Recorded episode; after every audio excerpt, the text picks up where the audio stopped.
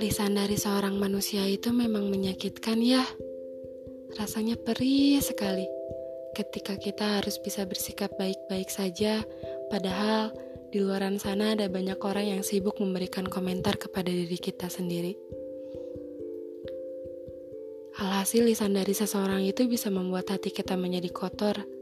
Satu, dua, bahkan seribu kotoran itu berwarna hitam penuh memenuhi hati kita sendiri. Aku rasa hati kita akan bermasalah ketika kita harus mengonsumsi lisan dari seseorang itu. Selain akan menimbulkan dendam, kita juga akan dosa. Cara dan jalan yang terbaik untuk menyelesaikan masalah tersebut adalah kita berhenti untuk tidak peduli. Tidak peduli kepada lisan mereka yang bahkan akan menghancurkan diri kita sendiri.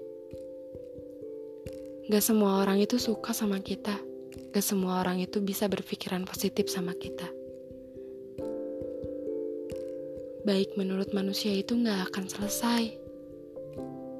Baik menurut manusia itu akan selalu salah.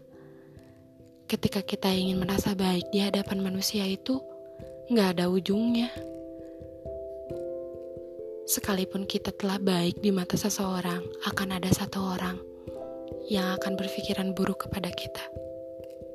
Entah dari teman, keluarga, bahkan guru kita sendiri. Pada akhirnya, kita memang harus baik menurut Allah. Kita harus yakin bahwa baik menurut Allah itu memang baik udahlah gak usah dengerin orang-orang itu. Mereka semua hanya bisa berkomentar, termasuk aku sendiri yang bisa berkomentar kepada orang lain.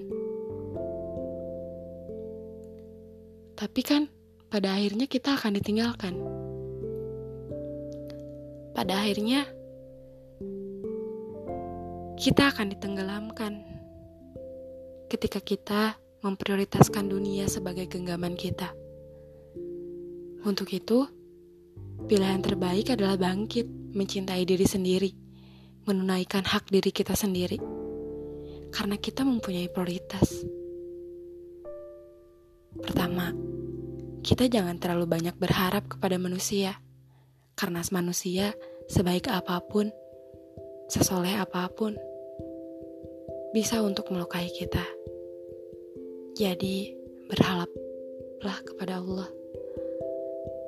Karena masa depan itu milik kita, bukan bacotan orang lain. Sebab menuju baik itu baik. thank you